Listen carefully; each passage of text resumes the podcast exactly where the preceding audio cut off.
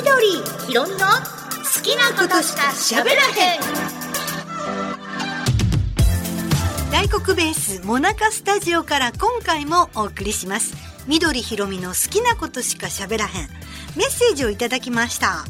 ラジオネームおばちゃんだよさんですけれどもこれ2週間ぐらい前にいただいたんですけど、はい。毎回楽しく拝聴しています。ありがとうございます。でちょうどメールをいただいた時の前の回が「御たらい家炎上する」うん。をご紹介した時だったんですが、はい。これ見てます。実を言うと以前友達に面白いよとおすすめされてたんだけどうーんなんか気が進まなかったんです。でもみどちゃんが紹介してくださったので即見ました。まだ途中ですが早く続きが見たくて徹夜しそうです。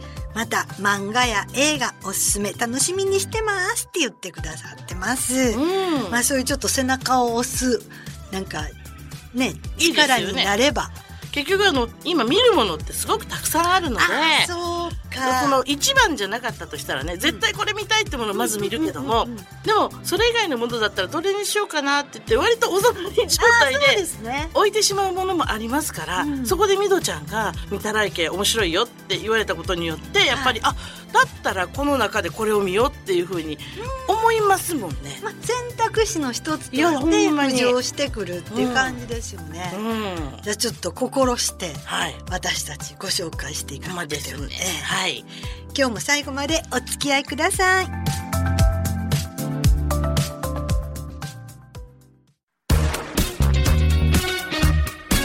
緑ひろみの好きなことしか喋らへんさあ、まず森川みどりが映画をご紹介いたします。心しておすすめの映画をご紹介いたしますけれども、はいこちらは原作が黒川博之さんの軽装という小説なんですが、黒川さんの小説っていうのは、今までも大阪を舞台に、まあ大阪の方だし、大阪を舞台にしたものがたくさんあって、はいその中の一つなんですね。例えば、波紋とかっていう小説もあって、これも映画化もされましたし、ドラマにもなりました。で、えっと、大阪弁が行き交う。まあ、蝶々発しの大阪弁がどんどん出てくるという、そのなんか、ちょっとエネルギッシュであり、リズミカルである。だから、大阪の人間が見たら、わかるわかるって感じなんですよ。はいはいはいしかも、黒川さんの小説は大体犯罪絡みなんです。うん詐欺とか、うそういうのが多いので、だから今回もそういう作品、バッドランズをご紹介いたします。監督が原田正人監督、あの、関ヶ原とか、ヘルドックスとか、それから燃えよ剣なんかを撮りはった、非常に中身の濃い、濃密な映像を撮る監督さんなんで、濃密な映像にリズムのある大阪弁で大阪舞台って言ったら熱いやつ。うんもう画面からこの、なんか熱風が吹き荒れるような。濃い感じですねそうなんですよ。でもまあ見てたら、がね、これ、多分、よその地方の方とか、東京の方がご覧になったら、もうなんか、ベッタベタやなとか、こってこてやなとか、思いはる泥臭さを感じはるかもしれないんですが、はいところが主演が安藤サクラさん。うん安藤サクラさんは、あの、奥田英二さんのお嬢さんですよね。はい安藤和さんとの間に、はいもう東京です。うんただ、安藤さんご自身は NHK のドラマの満腹。桃福さんのそうそうでですすね。ね安藤インスタント桃福さんのね。ね。はい。主演しはったから、大阪出身のヒロインを演じてはるんで、うん。大阪弁はもう習ってうん。覚えてはるんですが、これがもう映画に出てくる今回の安藤サクラさんの大阪弁ってのは、本当にネイティブなんです。うん。あの満腹の時もお上手でしたもん。お上手でしたね。うん。そんなになんか違和感ない感じでしたよ。ね。さらっと聞けました。そうですね、うん。この頃みんなうるさいですからね。そう。なんかこう見てる側がめっちゃ文句言うでしょ。そう関西の人特に。そう、大阪の人間はね、気になるんですよ。うんうん。細かい音ね。はい。ちょっと下がる、ここ、下がってへんとかね。そう私もだからもともと名古屋の人間なので、はい。完璧なのは無理です。そうですか、はい。でももう十分ネイティブで。雰囲気だけで喋ってます。雰囲気良さが。雰囲気大阪ですでもなんか本当にね、で、今回この安藤さんがやれはる役っていうのが、うんネリっていう女の人なんですけれども、はい原作では男性なんですが、この映画になって女性にしはったんです。そうなんや、ええ。しかも、この人、オレオレ詐欺のうん受け子をやってるっていう、へー女の人で、はい。だから結構こう、悪に足をもううんドボッと使ってる人なんですよ。で、こう、キャップをピッとかぶって、デニム履いて、うんちょっと背中かがめながら、ポケットに手突っ込んでこうして歩いてるような女の人。はい。だから、彼女が喋る大阪弁っていうのは。なんていうかな、大阪弁の会話の中でも語尾あんまり言わなかったりするんですよ。はい。最後まで音乗せないとか。うんうんうん。せやせやちゃうねんとかって、そういうね、最後の音のね、出し方とかがむちゃくちゃ上手。でね、オープニングからもうこの人は特殊詐欺をやってる女の人で、受け子なんだけど、受け子の、どっちか言ったら、ボス的な存在で、うん。もっと下の受け子を全部まとめている。で、うんうん。指導するんであすよ。、偉い人なのね。えらい受け子の偉い人。うんうんうんうん。で、ある、まだそんなにキャリアのない受け子のおじさんが、うん今度は彼がやるからって言われた時に、彼を横から見て、ちゃんとできてるかこう、指導するわけですよ。まあ言うたらふ普通の会社のサラリーマンの上司と部下みたいな感じですね。言うたらね。そうそう、んん。指導役ですよね。うんうんうん。で、あの、今ちょっとは、だってあそこのおばさんが、いわゆるオレオレ詐欺なんで、今銀行行ってお金下ろして、うん。行ってるから、そう横をついてって、見て、様子見て、って言って、で、どう？ああ、いけてるね、って言って、そうそう、うん、うまいこと話進めて、で、うまいことお金取って、もらってきてね。あ、今まだ行ったらダメ。とかで、こういうのやるのをオープニングでやるんです。うんうんあ、受け子ってこうするんや。うんうんうん。って見ながら。そしたら銀行行って、その人がお金をいっぱいもらってる様子を見ながら、ちょっと待ってって、こう、あの、インカムみたいなんで、うんうんちょっと待って。今回これ、パス。うんえ、どうしてなんですか？って周り刑事いる。うん、捕まるね。これもしかしておとりかもしれないわ。うんうん。やめよう。どうするっていう、こう、判断するのも、この人の練りの仕事うんなんです。で、そういう人を、がこの主人公なんですけど、はい。それをもっと束ねてるうん。名簿屋っていうのがいて名簿でこの人この人いけるよ、みたいな。えこの名簿屋をやっている高木っていう男の人がいるんですよ。えうん。この人実は大阪ふれあい運動事業促進協議会っていう NPO をやってる人で、表向きはすごいまともな方なんだけど、うん。裏へ回ればオレオレ詐欺をやってるっていう。じゃあ、ええ人を装った悪いやつなの？そうなのなかんな。もう。見た感じはもうシュッとしたサラリーマン。うん。まあよく IT ヤクザとかって言いますよね。でも、そういうシュッとした感じで、でなんか会社とかにも乗ってるし、うん。なんかタクシー止める姿も普通のビジネスマンみたいな。うん。でも実は裏はそういうふうに仕切っているよと。って。いう、これを生瀬勝久さんがやってうわー待ってる、ハマってる。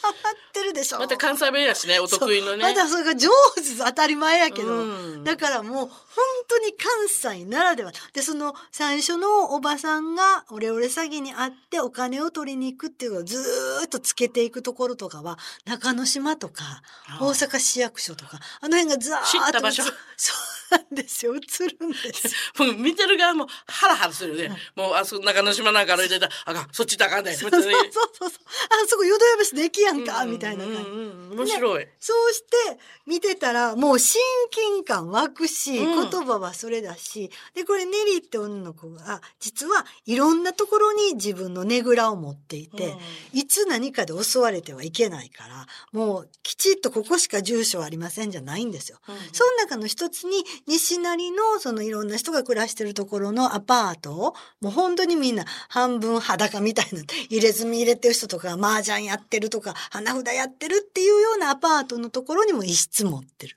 ここに、マンダラっていう男の人がいるんですよ。うんもうすごいおじいさんで。で、この人も大阪の人で。うんで、なんか、昔はものすごい力のある悪やったけど、マンダラが？マンダラ。うん。今は結構なんかちょっとぼーっとして、うん。優しい感じになってる。うん宇崎竜道さんなんて。へえ、わかる。こわもてやけど、ね。こわもてでしょ？今ちょっと高校やっぽいもんね。そうそうそう。うんで、こう、ネリのちっちゃい時から知ってるよ、若い時から知ってるから何でも相談しや、みたいな。うんうんうんでおっちゃん、この子大丈夫かって。こういう会話が行き交うんですが、ある日、ネリの弟のジョーが訪ねてきます。うん。で、実は今度、鳥羽があるんで、そこで、あの、博打やりたいね。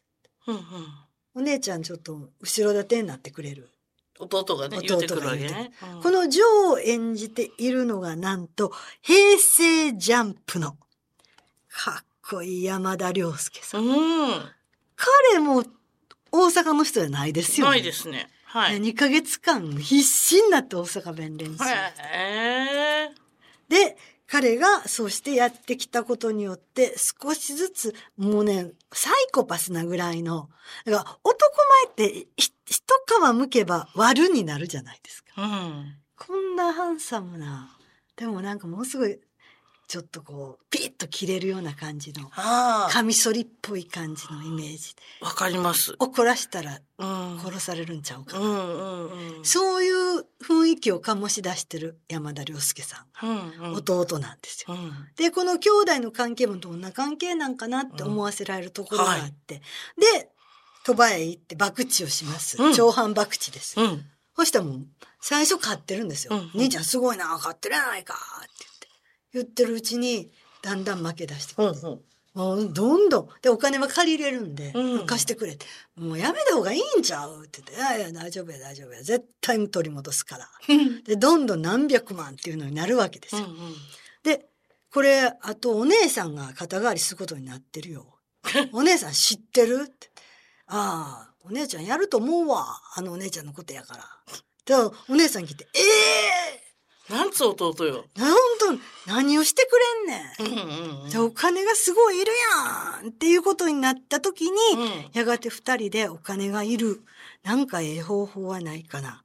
あ、あの、生瀬勝久さんが演じてる高木っていう名簿屋。あそこの事務所行ったら、むっちゃお金ありそうな気すんねん。あそこでお金借りようか。言うて、うん借りるつもりで行くんだけれども、そんなもん貸されん貸されんって言われて、うん殺してしまうんですよ。え？生瀬さん死んじゃうの？死んじゃうの。二人にやられちゃうの？そう。え、重ねへんというのが理由でやられんの？そうそう、そこで揉めて。ああ、なるほどな。はいはいはい。さあ、こっからどうなっていくかとかはむちゃくちゃ面白いんですよ。面白いけど、ちょっと怖い話です、怖い話です今の話だけ聞いてたら。メンツ聞いてるから、うんなんかこう、豪華やなとか、濃いなとか思って聞いてるけど、話の内容めちゃくちゃ、もうめっちゃ怖い話ですやんか。めっちゃ、めっち死んでます。やん、死んでますやん、ほんで。で、どないすんねん、これを。えー、それ何パー、何パーセントぐらいまで話進んでます？映画の。分ぐらい？ぐらいかな。ああ、そこから後半にかけていろいろあるんですそね。れがすごい面白いんです。ああ、なるほどな。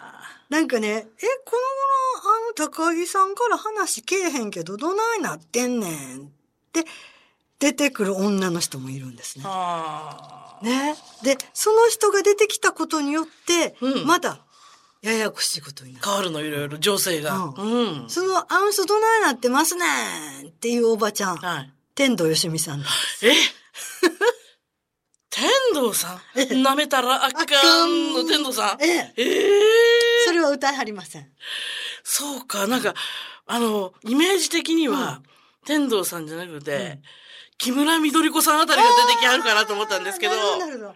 木村緑子さんより、うん天童さんの方がなんか線太いから。なんか、どうなってんねん。うん。で、はあ何人か部下連れて、はあ違和感なしで。えうんえすごい。全かっこええ然ないんですよへえ。でそ別にそこで、あの、笑いの場所じゃないし。ちょっと天童さん出てきたら可愛らしいもんね。そうそうそうそうなんかそう一瞬プってなってしまうかと思ったらそうでもない。うんへめっえ。ちゃ化粧の濃いおばちゃんが出てくる。へえ、面でも。この人怖いでっていう感じ。うーん、お上手ですね、じゃあね。上手ですお上手ですねうんうん。だから多分ね、これ、やってはる人は関西弁やし、大阪舞台やし、うんで、犯罪の映画とか撮るのって結構俳優さんって楽しいらしいんですよ。そう全然違う世界の人物をね、ええ普段ありえへんやろっていうとこを乗り切っていくからね。ええ。で、はあ悪役やから、うんその、あ変な話、変に気使う役じゃないじゃないですか。うん。すっごいこう、背筋正して、礼儀正しくじゃなくって。もう歩き方なんかでも雑く、うんむしろそれをもっと崩すとか、その役作りとしては大変やと思うんですが、うん。なんかみんなもしかしてこれ楽しんではんのちゃうの？と。うん。そんな気しますね。ねで、今もう本当に大阪がタイガースといい、オリックスといい。もう燃えてますよ。燃えてますよ。もう日本大阪しかないみたいに燃えてますよ。わかる。だからキアヌも大阪に来るのね、みたいな感じね。うんうんうん。だから大阪の街が出てきて、大阪弁が行き交って、しかも悪い話で、詐欺の話で、どんな風に人騙していくねん。もう騙し騙されの話ですから。私らも、え、ここで騙すとか、うんえ、この先どうなんのってもう全然先が読めない。その面白さと、その熱さと、うんで、まあ、親近感がありますから。もうね、その熱苦しい感じが画面から伝わって、大阪の下町の匂いがするような。やっぱりどことなくあの関西弁っていうのは怖いけど部分もあるけど聞いてたらコミカルだもんね。そうなんですよ音もね。ええうんうん。で、悪い人間同士が喋っててもね、うんこんな言い方は語弊があるかもしれないんですけど、人情があるでしょ？うん。あの、ちゃんとボケとツッコミをわきまえて喋ってるよね。そうですね。うん。で、その、マンダラがもう悪いやつで、でネリも悪い人やけど、うんこれね、映画って悪い人に対して、こう、嫌悪感を示すようになったら映画としては成立しないんだけど、悪いやつやけど、どっか愛すべきとこがある。うんうんうんうん。でもこんなに可愛がってて、ちっちゃいとかしてんねんで、うんって、この頑張ってんな、受け子として。それと褒めてもらってんの。そういうところをこう見ながら、うん。なんとなくこう、人情さを感じる、そんな映画なの。いや、最後どうなるんやろね。これね、最後ね、うんもう言いたいけど言われへんけど、うん。むっちゃ粋なんですよ。ああ、なるほどな。私もうね、最後ほんまに、カタルシスってこういうことやな。スーッとして、ほうほうほうもう私、帰りキャップ買って帰って、デニム履いて、背中丸めてこうして歩こうかな。安藤桜になってそう。なって。あおっちゃん、何してんのって言いたくなるような。本当にね、面白い。安藤サクラさんの口調を真似、ちょっとね、真似したくなる。この日3時間後ぐらいまでは真似してたと思います。本当になんかそういう意味では面白いうんうんエンターテインメント。バッドランズをご紹介しました。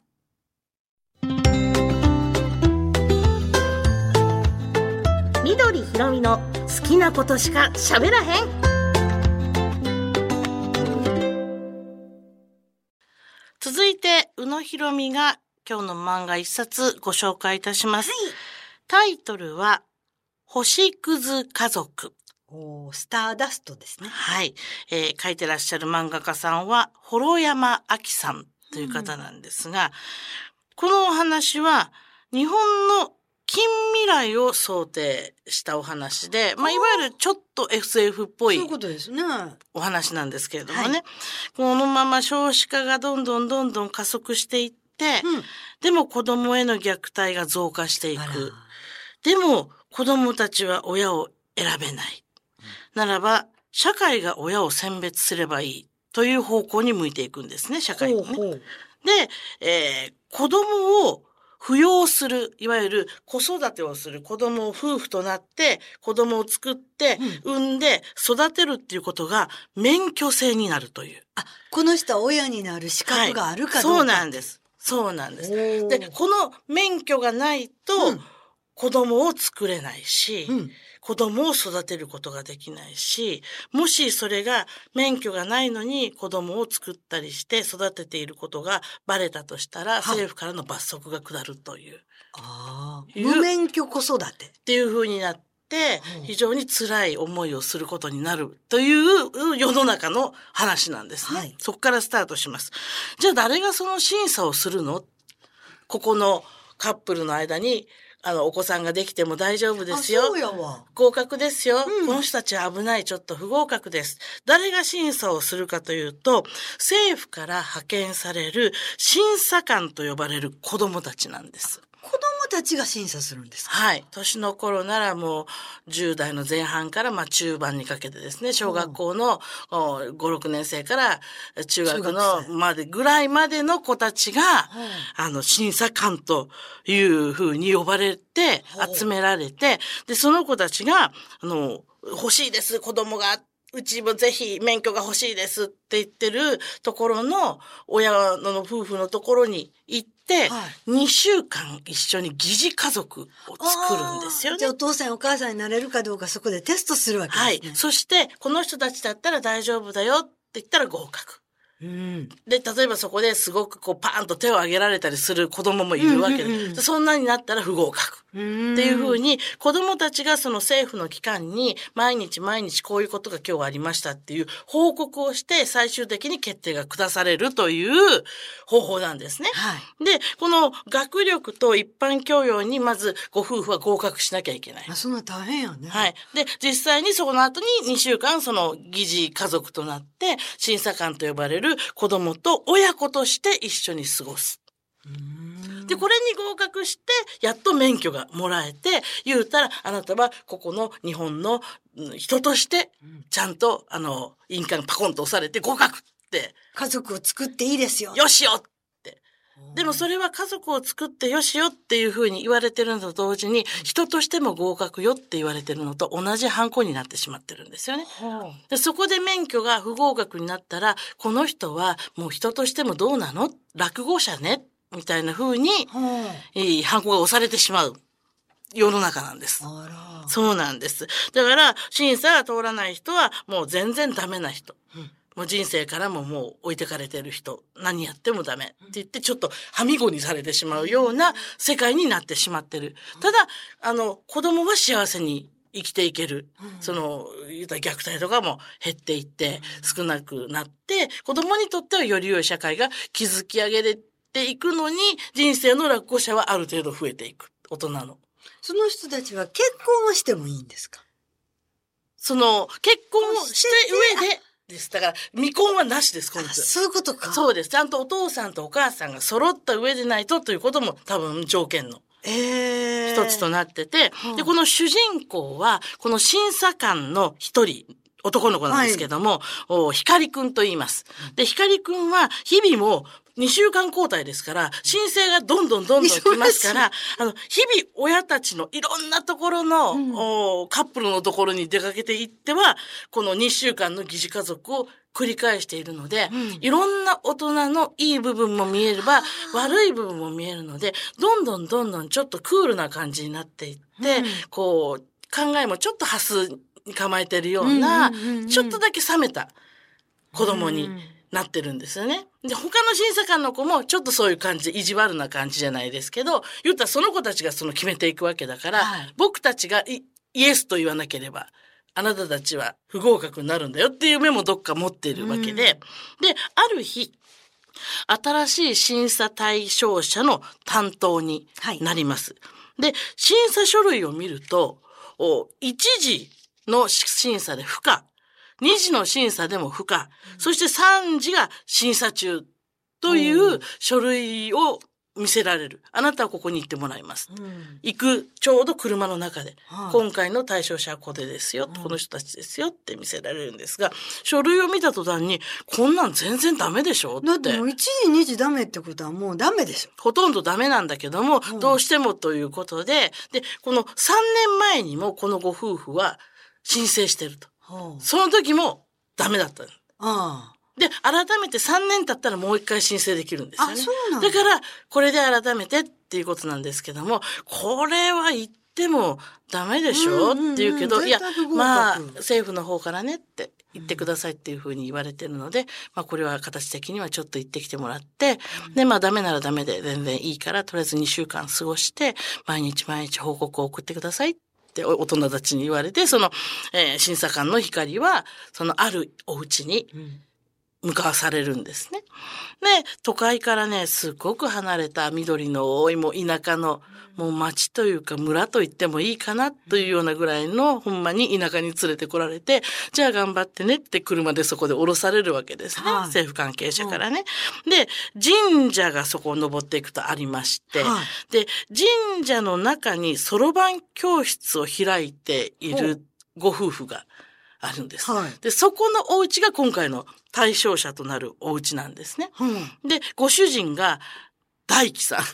大樹さん。あ、兵藤大樹さんじゃないです。はい大樹さんはい大樹さん。はい奥さんは千佐さんという、ご結婚したカップルなんですけれども、このさっきから言ってる光っていう名前は、うんもともとはこの子の名前じゃないんですよね。うん。審査官の呼び方っていうのは、それぞれの家庭でつけてもらう決まりになっている。うん。ただ、もともとの自分の名前はないんで、ある、あるけど、そこの、そっちの相手のカップルには伝えないんですよ。あだから、そちらでうん。僕の名前を好きに決めてくだほさい。であなたたちが結婚してうん、子供が生まれた時に付けたい名前を付けてくれてもいいし、今回はこう呼ぼうって思った時に、その名前を付けて、2週間僕を本当の子供として接してください。そちらで決めてもらっていいですよってえいうのが書類に書いてあることなので、どこのうちに行っても、じゃあ今日はあなたは誠よとか、でいろんな男の子の名前。そうそうそうそうつけられるんですね、でそこに行った時に一番最初に会ったのがその大輝というお父さんの人で、うん。まあお父さんでまだお父さんにはなってないですけど、えーご主人の方でじゃあまず名前を教えてよって非常にラフな感じで。はい。サムへ来て出てきてうん、髪の毛もちょっとロン毛なので、後ろでくるくるっとお団子にしてて、うん。メガネかけてる、ちょっと優男っぽい、優しい感じの男の人が出てきて、この人が大輝、あ、この人があって、もう書類もらってるし、な、な、写真があるから、分かってる、あ、この人が今回の対象者の旦那さんの方だって、うん。光くんは思うんですけど、名前は？って書いて、あの、書類読んでませんか？って、名前はそちらで決めていただくんですけどって言って、えー、でも、君が呼ばれたい名前もあるでしょ？うん。って本名は？ってそんなこと言えません。しっかりした子供やね。うん、でもねもうきっちりやっぱ審査官だからねうんうん、そちらで決めてくださいって、はいそちらの好きな呼び方で僕は動きます。はいええそうなんだ。僕はだからやっぱり君が名乗るべきだよね、決めてって言って う、んめんどくさいな、この人って言って、その光くんを思いながら、はいえええーと、そんなんいいです。そちらで決めてください。じゃあ、うんこ。え うんこって呼ぶよって言うから、嫌でしょ？って言って、じゃあ自分で決めなよって、嫌だな、この人もこれだけで不合格にしたいとか思うような感じでイライラしててで、最後に出てきたのどうしてもどうしようかなっていう名前が、光という名前で、自分で言うんです。うんその光くん本人がね、うんじゃあ光でって、お、いいね、光ねって言って、うん僕は大輝、大輝って呼び捨てにしてくれていいからねってお。父さんや。そうそうそう。もうその時点でなんかもうぐっちゃぐちゃな感じで、非常になんかざっくばらんな、ご主人なんですけれども、じゃあ、あーまあ、ここで話をして、僕たち夫婦の願いを聞いてほしい。僕の願いを聞いてほしいんだ。うんお互いが分かったところで。で、最初に言われたのが、僕たち夫婦を扶養者、失格にしてください。え？どういうこと？してほしいんだ。で、その大輝さんは、光くんに向かって、いきなり言うわけね。うん。で、僕とその奥さんの千佐、僕と千佐は二人でもう完結してると。周周りから子供を作れっていう圧がすごくて、はあ、なるほど。みんなが納得する理由が欲しかったからうん、うんうん、それでここが不合格になればみんな諦める。うん、それでいい。うん。だからもう、言われた側の、光は、いやいやいやと、扶養資格を得ても、それは許可であって強制ではないと。うん。その、免許を持ったからといって、絶対に子供を作る必要はないわけで、そこは自由だと。ただ、免許を持っているということは人として認められていると。うん。この国で。で、持ってないっていうことはあなたたちは落ちこぼれでどうしようもない人間だっていうレッテルを貼られるわけだから、もっと上手にやった方がいいです。ああ、そうやね。普通に考えれば、そこでいい親を演じて、うん反抗、合格の反抗をもらって、うんでも僕たちは子供がいらないから、うん。あの、作らなくてもいいよね。でも僕たちは免許は持ってるんだよっていうふうに免許を見せることができるわけですよね。なんでそうしないんだと。であなたは自ら正しさの枠組みから外れるつもりかって、その光が。お、子供やけど言いますね。そう。そうしたらその大輝は、正しさの枠ねって。その枠の中に僕らの幸せがあればいいんだけどね。あみんなが思ってる。たくさんの人数が思ってる幸せの枠の中に僕たち二人の幸せがそこにあるのかなっていうのを問いかけるわけですね。で、この旦那さんの奥さんの千佐さんはその時に途中から帰ってきて、ええで、この方と話をすると、奥さんはどうしても子供が欲しいんです。ああ、そうなんだ。だから二人ともの意見が違う。真逆なんですよ。うんで、少しでも評価を上げるために、この奥さんの千佐さんは頑張ろう頑張ろうとこうした方がいいじゃないとか、いろいろこう、上げようとするわけですよ、評価をね。で、彼女はすっごく明るくて、で、光にも親切。うんだけど、その周辺に住んでいる村の人うんには、ちょっと稀有な目で見られてるというか、奥さんが？奥さんが。この明るい、元気な光さんは、あ、今日奥さん表に出てきてるんだ。珍しいね。とかちょっとなんか、ああ、奥さん何なんだろう？とか言って、ちょっとどう考えても周りから好かれてると、この奥さんが。思えない状況になっていると。でなんでだろうと。で、光はなんでこの人がこんな目で見られてるんだろう？なんかあるのかな？で、ようやく辿っていくと、チサのお母さん、実はその、チサさんのね、はい。実のお母さんは、扶養資格の免許がないのに、子育てあをしてしまって、だから言ったらチサさんを産んでしまって、育てて、その挙句に罪を犯してるんです。ーえそれは普通の犯罪ってことですか？犯罪者。言ったら弟を多分亡くなってしまった死産をした弟さんを、こう穴を振って、だから言ったら産んだらあかんのに産んでるから、死体遺棄息みたいな。うんで、穴を掘って埋めようとしたというので、うんそれで捕まってるんです。はあ犯罪者。だからなっちゃって逮捕されちゃってるから、言うたら人生でも踏み、道踏み外してしまった娘の、じゃあ、奥さん、あの、お母さんの娘じゃないですか。そういうことですねだからもう見るからにみんなに、あの子は犯罪者の娘だから、犯罪者の娘だからって言って、うん。で、で、この大輝っていうのはその村でもすごく信頼が厚くてボンボンなんです。はいいいとこの町長さんかなんかのね、あの息子さんで、なんであの子があんなお娘さんをね、奥さんに取ってんの？ってもうそんな許せないよね、みたいな感じで、ただ、あの、暮らせてるのはその大輝がそこの村にちゃんと貢献している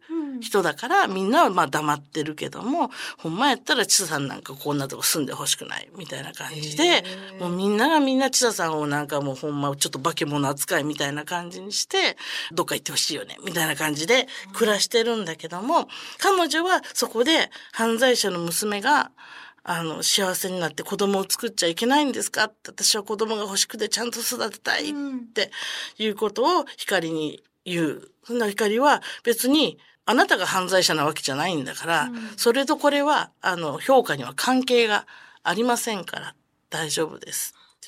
それよりも旦那さんと奥さんの意見が大きく違ってる。うん。か旦那さんの方はでもいらないんだっていうのは全て千佐さんに、その、もし産んだ時に、うんまたこう、千佐さんがめちゃくちゃ言われたりとか、周りにひどいことされたりとか、するのがもう耐えられないから、だから僕は二人で生きていく道を選ぶ子供はいらないんだっていうことで、千佐を守るために、大樹さんは子供いらない。だから不合格にしてほしいんだ。っていうふうに言ってるんです。それでいろいろこう行き違いがあったりして、で、これが上官下官なんですけども、はい上官は今みたいにご夫婦のいろんな問題が出てきてる。はいで、今度下官になってくると、言ったらここから2週間スタートするわけですよね、疑似家族が。だから今度はその2週間過ごすうちに、この子供の方の、審査官の光の方の過去にスポットライトが当てられていって、彼は彼でいろんなトラウマがあって、うん。苦労していて、でもちょっとずつこの3人が、2人だったところに1人光が入ったことによって、この親子として生活していくうちに、お互いがなかった感情みたいなものが芽生えてきて、で、この後どうなっていくのってもう何点もあります。そこでなんかいろいろこう事故があったりとか、でもう途中もほんまにあの絵が可愛いんで、優しい絵なので、でも胸えぐられるようなストーリーなんで、何回もちょっと途中でグッグって涙が出てきて、で、なんでこんな辛い思いしてまでっていうようなところもあったりとかして、で、後半に最後の最後は涙もボロボロと私は出たんですけども、へー。最後はなんかこう、ああ、救われたね。え、救われるんだ。そう。私このままずんどこ状態でもう下に落ちていくんかと思って、これはちょっと最後までこれやったら読まれへんなと思ったんですけど、下巻やから最後まで読まんとも読み始めたんで。でもすごくあの最後は、ああ、こういう、ああ、そうか、救われたよねって、っていう涙でした。私はねハッ。ピーエンドって言っていいんですか？いや、ハッピーエンドかという100%ではないけども、うんああ、よかったなって、うんまだ良かったよねって、いい方向に向いたよねって、うん、みんながそう、そう思って生きてたんだねっていう涙が。うん。いろいろ考えさせられました。こういう虐待のニュースとかいっぱいあるじゃな多いでか。いですすよね。だから今うん、だからもしそうからこういう世界になっていったらちょっと怖いよねと思う考えさせられることもあったしちょっとねあの真面目にいろんなことを考えるにはこの漫画はとてもいいんじゃないかなと思う一冊でござい社ます。会派ですよね。そうですねねえ絵はめっちゃ可愛いんですけどね 絵に騙されると内容がなかなかえぐいので、はいあのしっかりと上下感で読んでいただければと思います。ます幌山明さんで星屑家族おすすめです。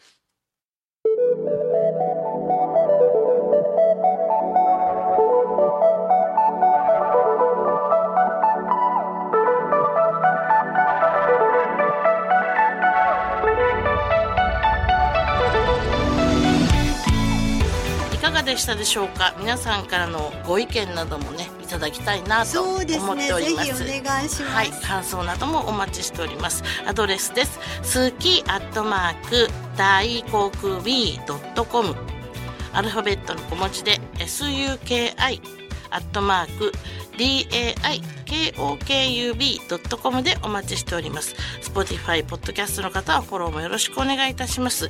あと、みどちゃんの YouTube、シネマようこそ、こちらの方でもね、えー音源聞いていただけますので、ぜひともよろしくお願いいたします。チャンネル登録、ぜひぜひよろしくお願いいたします。それでは今日はこの辺で失礼します。